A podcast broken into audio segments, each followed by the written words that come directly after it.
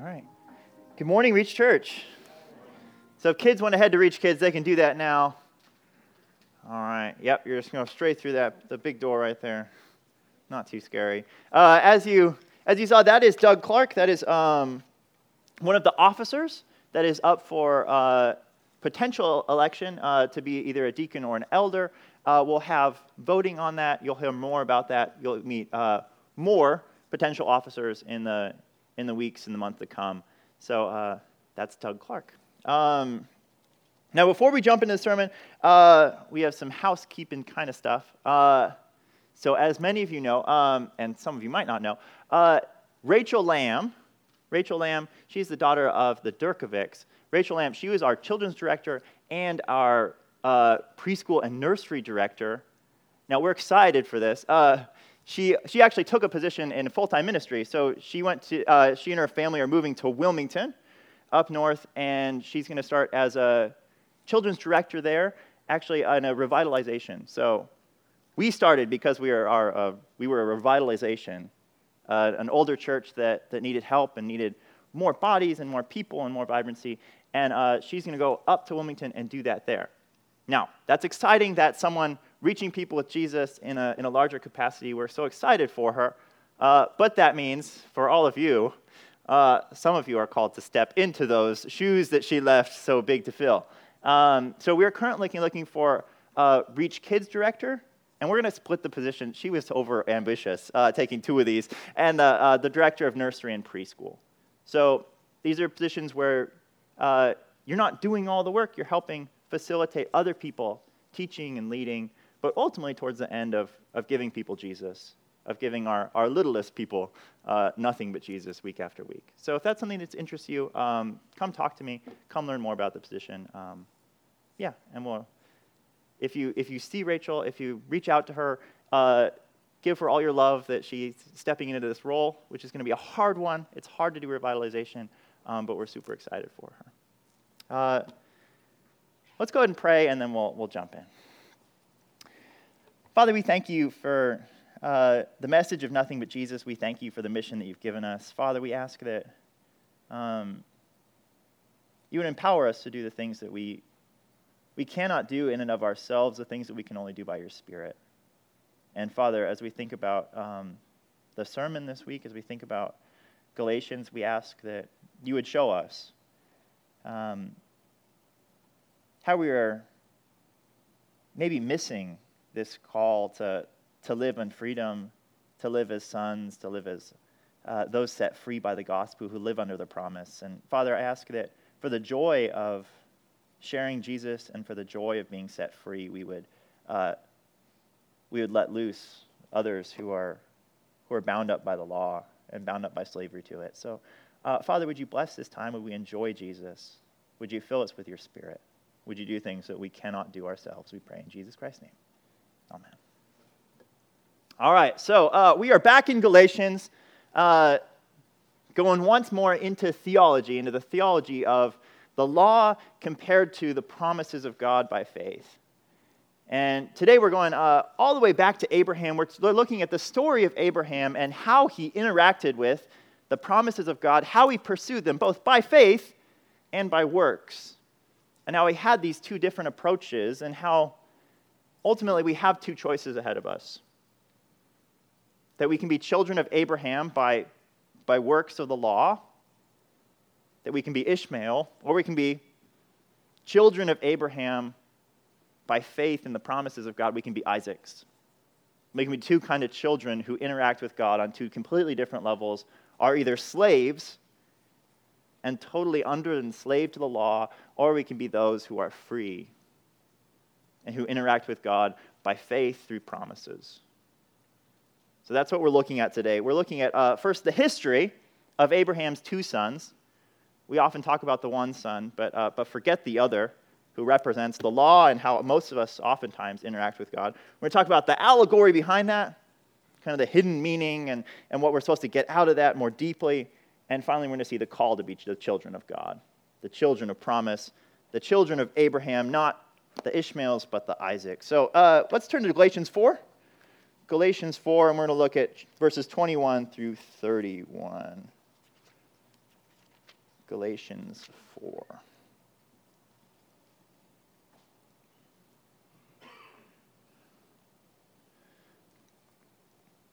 Galatians 4:21. Tell me, you who desire to be under the law, do you not listen to the law?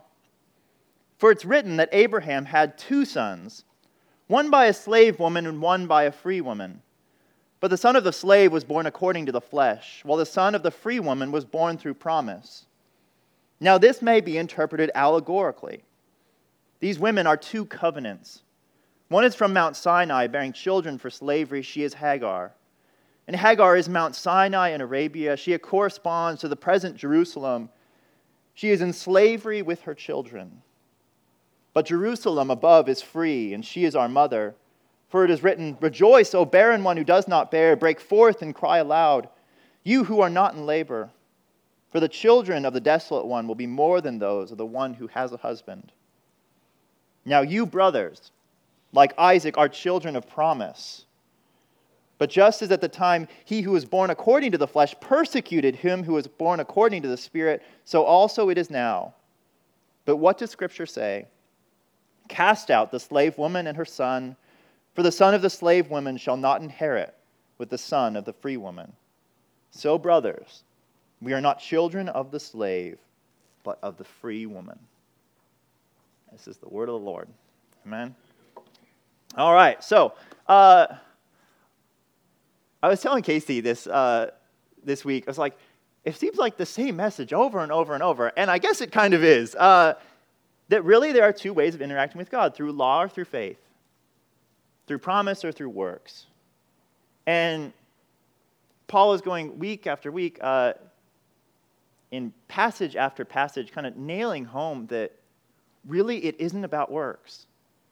And it has never been about works, it's always been by faith, by grace, by Jesus and the work of Jesus.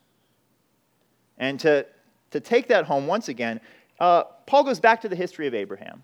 We've looked at Abraham before. He's the father of the faith, he's the first to, to receive this covenantal promise. And the thing is that these Judaizers, these men who are coming in, they were, invi- they were basically saying, okay, you're Gentiles. You're Gentiles, and you're not the real children of Abraham. That we, the Jews, are the children of Abraham. And we, you can tell that we're the children of Abraham because, look, we, we obey the laws of Abraham. We obey the laws that, that God has given to his people.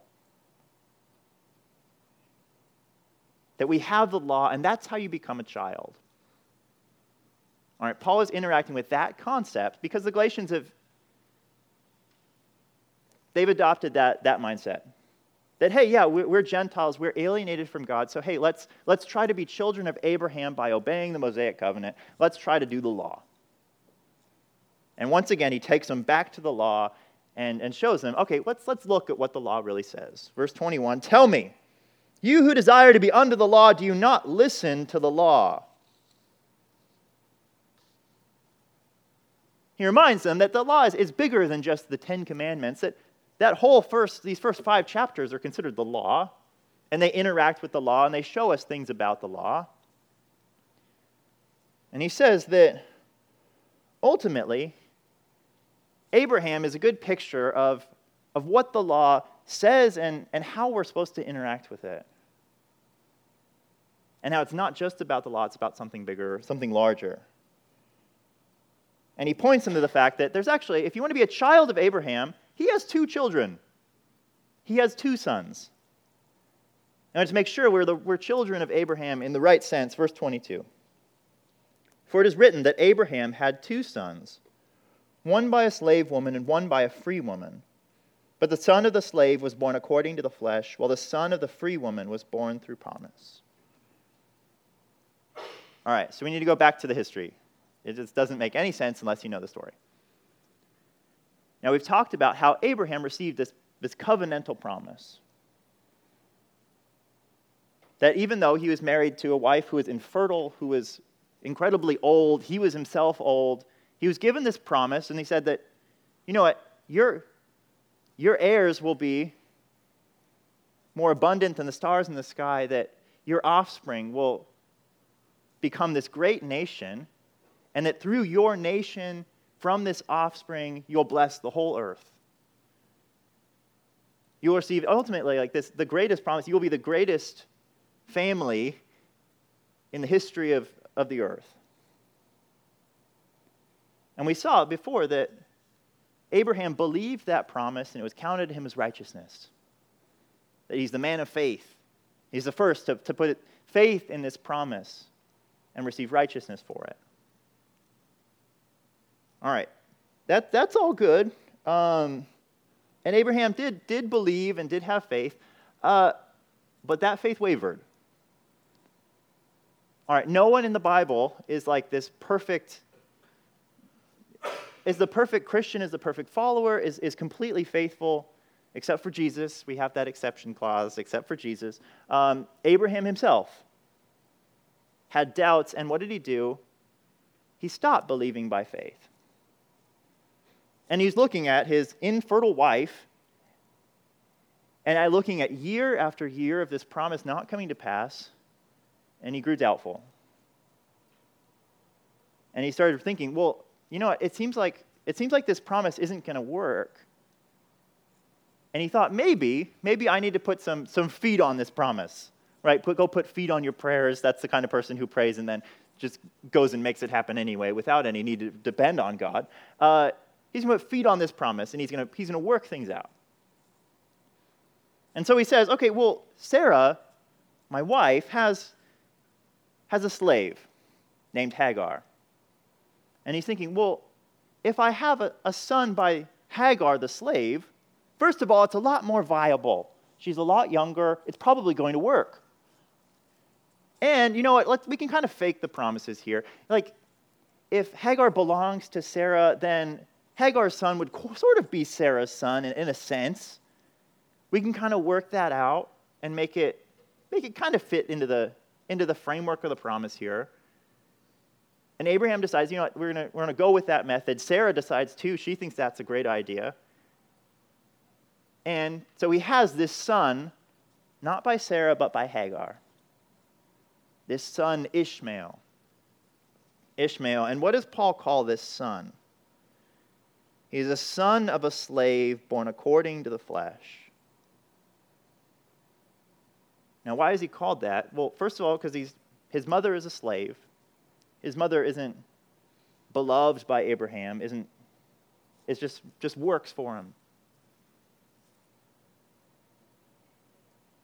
And everything involved in Ishmael's birth involved no miracles, it involved no faith, it involved no promises, it didn't involve the working of God. It involved Abraham working and figuring it out and making it work and not, not needing any, any work on the behalf of God. A son of a slave born according to the flesh. All right, and then later, years, uh, years later, Sarah actually does have a son. That in spite of everything, in spite of all of the obstacles, God, by a miracle, works out through his promise and gives Sarah and Abraham a true son, just as God had promised through Sarah, the infertile one. And what is this son called? This son is called the son of the free woman born through promise. All right, so we're seeing two ways of interacting with the promises of God, two ways of interacting with God Himself, two ways of seeking the blessing that we expect to find from God either works or faith in the promises works or faith in the promises. All right, eternally and spiritually, you're going to be presented with those two options. That you have two paths for how you're going to get to heaven, how you're going to find access to God, how you're going to find access to all the blessings that are promised in God's Word. By works or by faith in the promises by your flesh or by the supernatural working of God, by what you can kind of figure out on your own or by what needs to miraculously be done by God on your behalf. Our eternal salvation rests in kind of either one of those two paths. And day by day, day by day, you have two choices. You can either live by faith or by works. And the next time you feel anxious and, and feel like everything's going to go wrong, you can go work it out, or you can live by faith and respond differently. That the next time you want to yell at your kids, you can, you can work and try really hard and shape, up, shape yourself up, or you can live by faith. That there are promises and God will do supernatural work, that there's something larger than yourself. There are a lot of promises, and we can either work them out or receive them by faith. All right. Uh, the larger meaning here, I think we're getting at it. And Paul says this can be, this can be read allegorically. Allegorically. Uh, go, back to, go back to high school English. All right. You all read Animal Farm. That's the quintessential allegory. All right. It's not really about pigs and the farmers, it's about something, the Russian Revolution, something like that. The Bolsheviks, is that right? Leo, what is it? You didn't read of Animal Farm? Oh no! All right, you will have no idea what an allegory is, then, Leah. So, I'll enlighten you. Uh, all right, so it's a story. It's a story that has uh, has like second layer meanings where the characters represent more than just themselves. That it's not just about the the story itself, it's about what's happening on another level. Now you know, Leah. go, go tell everyone your, your, your, things you've learned. She's a librarian. She already knew. Um, all right, so uh, I wouldn't say first that this is an allegory. All right, so it's, that's where some people, they read the Bible and they say, well, oh, this must be one big, like, secret mystery and none of this really happened. Um, that's not what we're saying. Now, first and foremost, these were real people. And Hagar was a slave and was incredibly unloved and mistreated. That Sarah was this, this jealous and broken and distraught wife.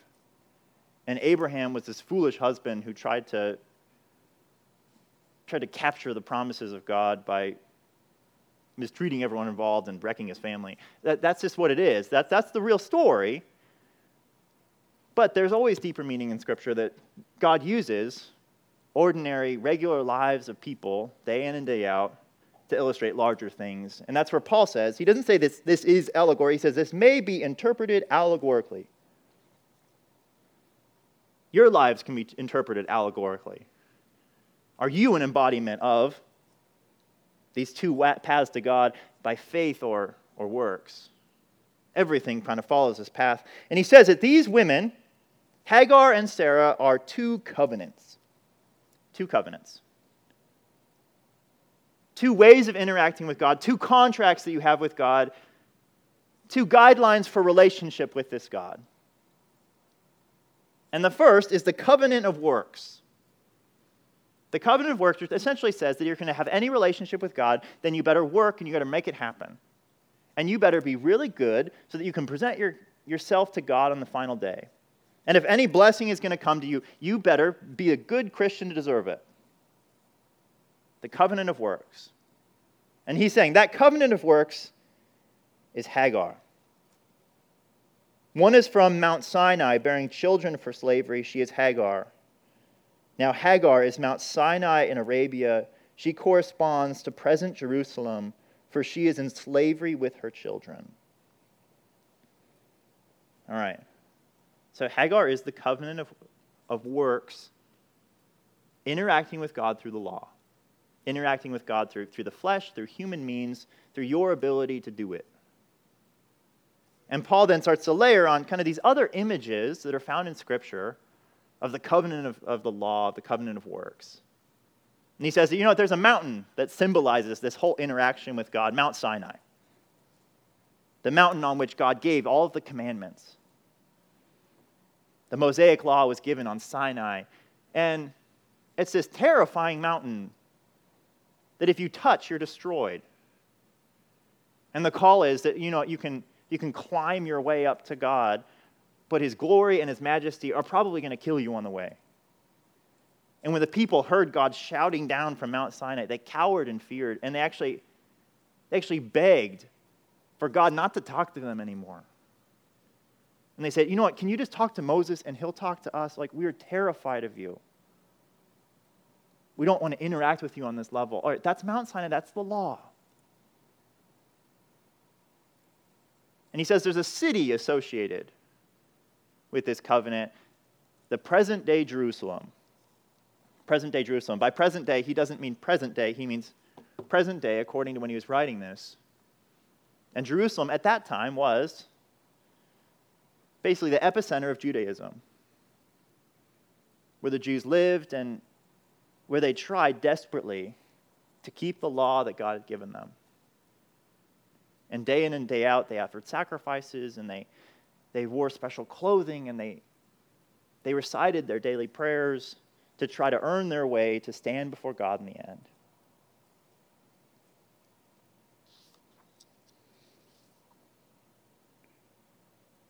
All right.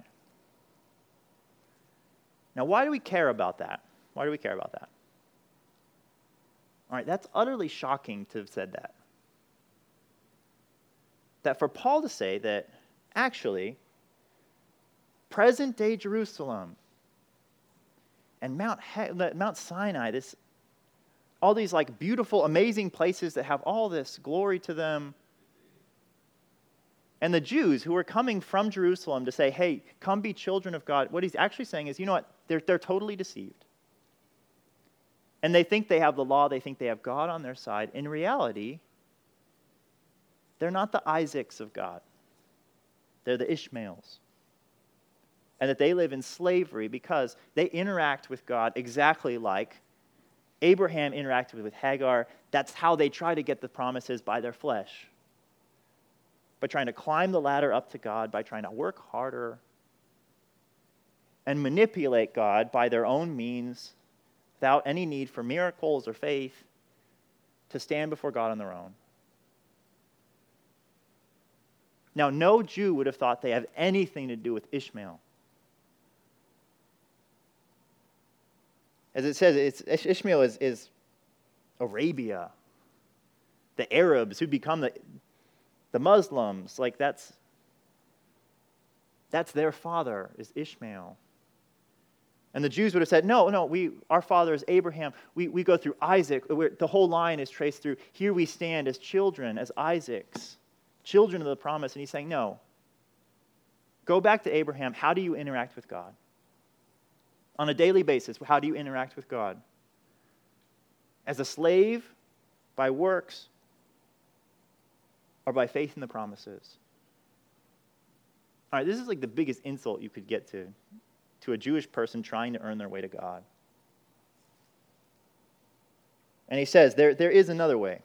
There's another way. There is Sarah and she represents the covenant of grace. And what does it say? The Jerusalem above is free, and she is our mother. For it is written, Rejoice, O barren one who does not bear. Break forth and cry aloud, you who are not in labor. For the children of the desolate one will be more than those of the one who has a husband. Or he's saying that Sarah, Sarah has, has a covenant. She's the covenant of grace. And there actually is a mountain associated with the covenant of grace. It's Mount Zion. And God says that in Mount, on, Mount, like, on Mount Zion, first, that's the mountain by which Christ will reign from. But he says that in the final days, that mountain, like, we don't have to climb it. That actually, that mountain, it, it rises up to heaven, becomes the tallest of all mountains. It, God miraculously makes it grow. That's how you ascend into heaven, is you, you ride on Mount Zion into heaven. And he says that there's a city associated, a city associated with that covenant. And it's not the present day Jerusalem trying to scrounge your way to God. No, it's the New Jerusalem. And New Jerusalem, to get there, we don't have to get up. It actually, it actually comes down. That it comes down from heaven. It miraculously enters into the world and invites you in. And say, that's the covenant of grace that you stand on the mountain and it, it rises up to heaven. That you don't earn your way to heaven, that heaven actually comes down and dwells with you. The covenant of grace.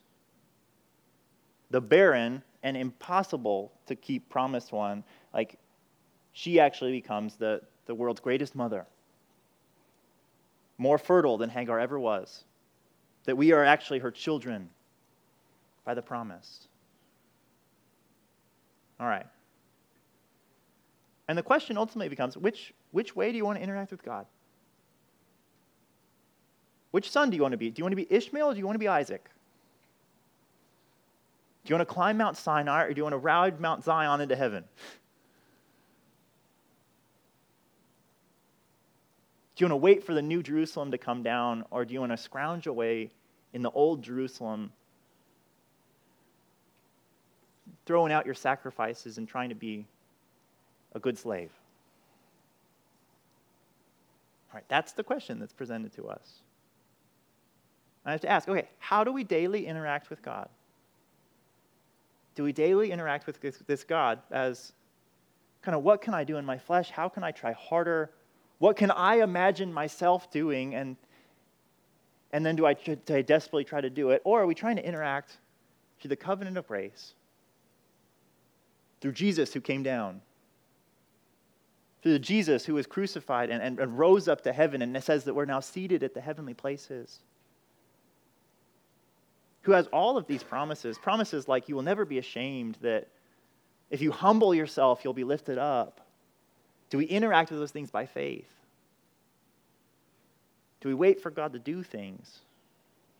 Do we trust Him to do things that we cannot imagine or, or possibly do ourselves?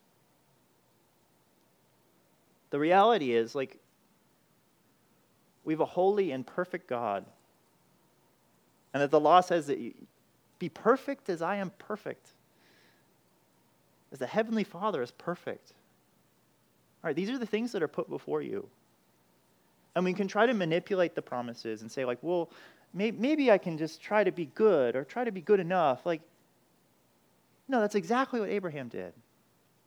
Try to fake his way to heaven, try to fake his way to the promises, try to fake his way into blessing. He's saying, no, you, you were asked to do things you could not possibly do. You are you are the Sarah who cannot conceive. You, you desperately need the promise, the miracle of God. And at the right time, the, the miracle came. That Jesus Christ said that it is finished. He has done the work for us. We have received him by grace. He will continue to work on you as you put your faith in him, not as you work your salvation out. even as we have that passage. How are we going to interact with God? And Paul says, uh, verse 28 Now you brothers, like Isaac, are children of promise. Right, if you put your faith in Christ, like that is who you are. You are Isaac. Stop acting like Ishmaels. Stop acting like slaves. Stop acting like Maybe you owe all of this to God. Maybe you work for Him. Maybe you need to try harder. You don't have to interact with God on that level. You're Isaac's the son of promise. And he gives us this warning, actually. He gives us this warning. Just as at the time he who was born according to the flesh persecuted him who was born according to the Spirit, so also it is now. All right, he offers this warning. He says that if you really do embrace these promises, if you really do live by faith, if you live like an Isaac, he says the Ishmaels will hate you. The Ishmaels will hate you. The people burdened by the law, they will persecute you. And we keep, we, we keep fearing that maybe we'll be persecuted by the world.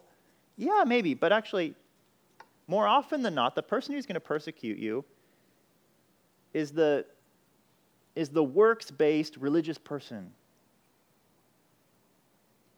Because they're going to look at your freedom and they're going to say, you're, you're, you're being flippant, or you're being immature, you're, you're stepping all over God, or you don't care about His law enough. Why aren't you more reverent? Why aren't you more holy? How come you're free to admit sin? I'm not free to admit sin. Like, it's those kind of interactions. Or they'll throw your sin uh, upon you and, no, you're, you're not good enough. Come be good like me. All right, first, if you're interacting with people on that level, like, good. Good. If you're being persecuted by religious people and people who are enslaved by the law, good. That probably means you're under grace. And that probably means you're enjoying salvation and you're looking to Jesus and not your own works. And you're free to talk about your sin and you're free to be a sinner and you're free to talk about God on like he's actually in on your corner in your corner on your side. All right, if you persecute, if you persecute those who live by grace, all right, you have to be careful. You might be pursuing God by the Hagar method. You might be an Ishmael.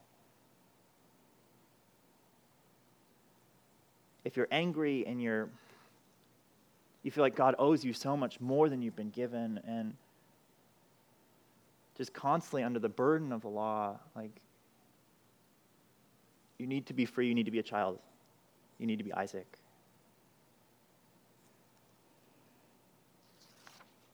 And what does it say? Ultimately, what does Scripture say? Cast out the slave woman and her son, for the son of the slave woman shall not inherit with the son of the free woman. So, brothers, we are not children of the slave, but of the free woman. If you are in Jesus, like the miracle has happened, the promise has come, you get to be the child, you get to be Isaac. All right, I ask you this week, this week, think about what it looks like to be Isaac what it looks like to interact with God through promises and not by works, what it looks like to, to enjoy your place in Jesus. Go be Isaac's. Amen? Amen. All right. Questions? Questions?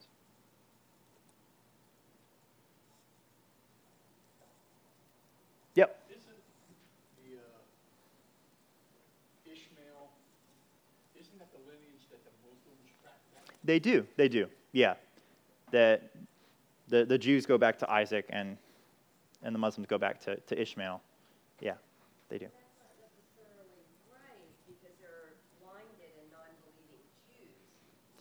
That's, that's the irony is that actually those who are Jews not pursuing faith in Jesus, they're actually traced back to Ishmael too. Okay. Uh, and that's where that's where they, it would have been really offensive because because they would have known, like, no, the, the Gentiles go back to Ishmael. And the Ishmaelites are the slave traders who took away Joseph. Like, these are, these are the bad guys. And Paul's saying, no, you're on their team. Yeah. Candy.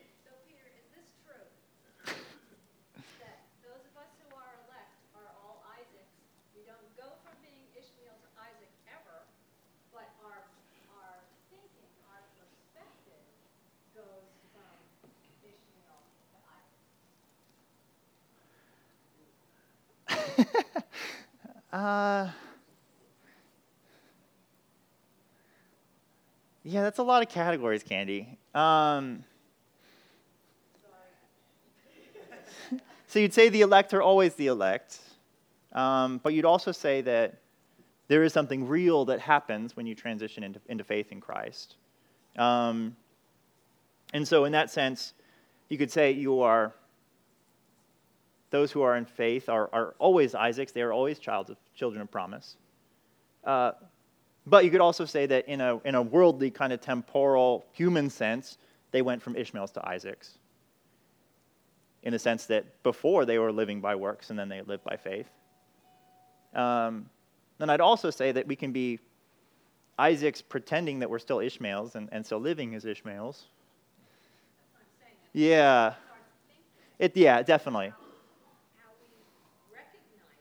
Right. If you are in Christ, like, and he's saying the Galatians are in Christ, why are they still acting like they're children of slavery? Yeah. That we enter back into that, that's not our real relationship with God. Yeah. Right. Other questions? Rob? or come on, come on this side.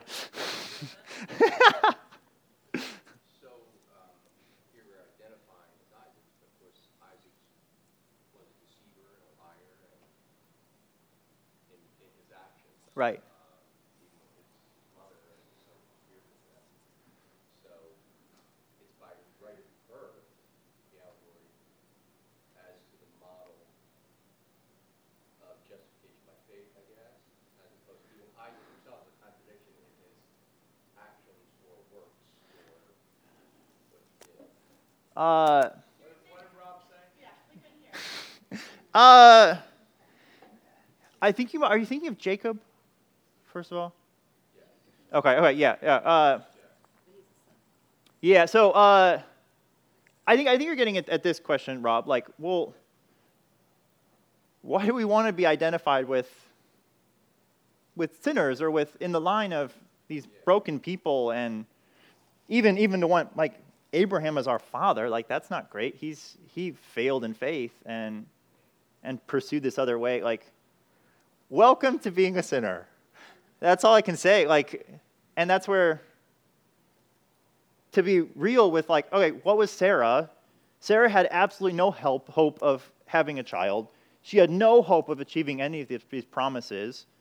And like that's spiritually who we are. We have no hope of making it to heaven. We are, we are the bottom, lowest denominator of, of faith. Like, we, we're not going to do it. Jacob was not going to earn his way to heaven. He was a total screw up, but like, he received grace. Yeah, you read that story and you're like, oh, Isaac, or Jacob's like a sniveling little, like, but he receives faith. He, he has faith, he receives grace. He's given the promises and the blessing. He's the, the line of promise. It's not about being good. It really isn't.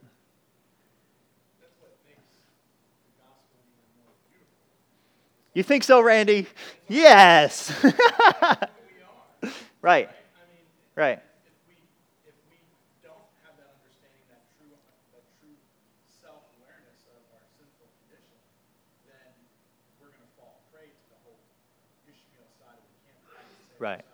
Right. Right.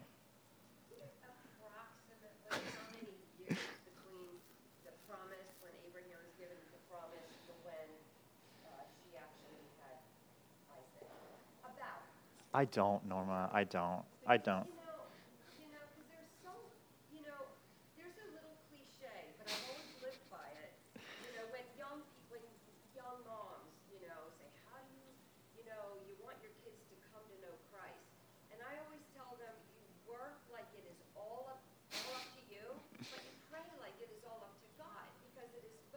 Okay. It's like an and and thing that you always say.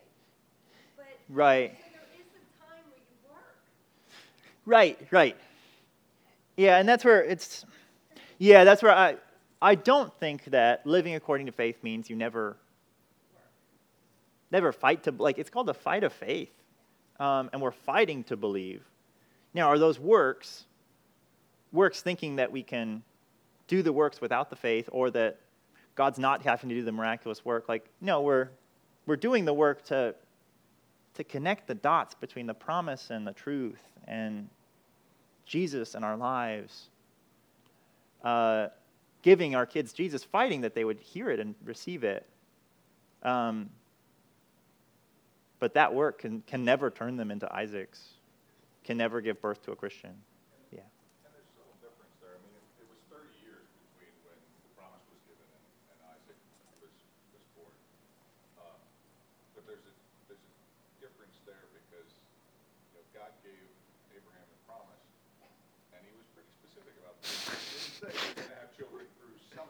Right. you're going to have children through Sarah. So Abraham stepped out of that covenant. It wasn't just that he was working, it was that he was doing something God had not called him to do.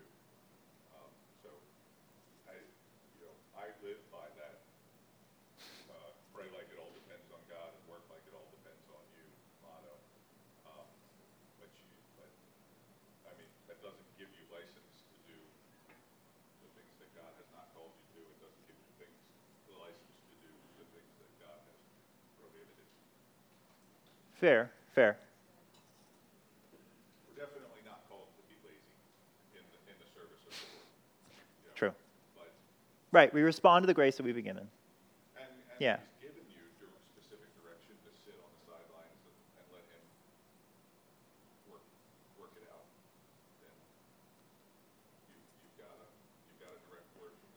Right. And we'll, we'll look at that in the weeks to come. Like faith expresses itself through love, that, it, that real faith does work, but works don't, don't bring us to, can't, can't do the miracles. The miracles can, can then cause us to, to walk in those miraculous things. So, yeah. All right. Any other questions?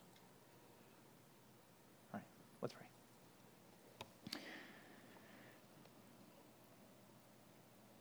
Father, we thank you that that we get to be Isaacs, that we could not we, we could never have birthed ourselves that we could have never achieved the righteousness that you call us to. We couldn't sanctify ourselves or glorify ourselves high enough to, to stand before you and that's why you sent jesus. Thank you that his death and resurrection his incarnation that his work his miraculous work has transformed us and that we can call ourselves truly holy and righteous and perfect because of his work Father, I ask that you would help us to, to draw near to, to Christ through faith first. That we would long to see you doing things that are miraculous and things by the Spirit and things that we could never do ourselves. Father, would we not first look to our own works and our own efforts, our own creativity and ingenuity, but we would look to, to the promises that you are keeping through Christ. And would those things sustain us as we walk through this life and father until we see those promises come to pass in christ. We thank you that it's by nothing but jesus and nothing of ourselves. We pray for his glory. In jesus' name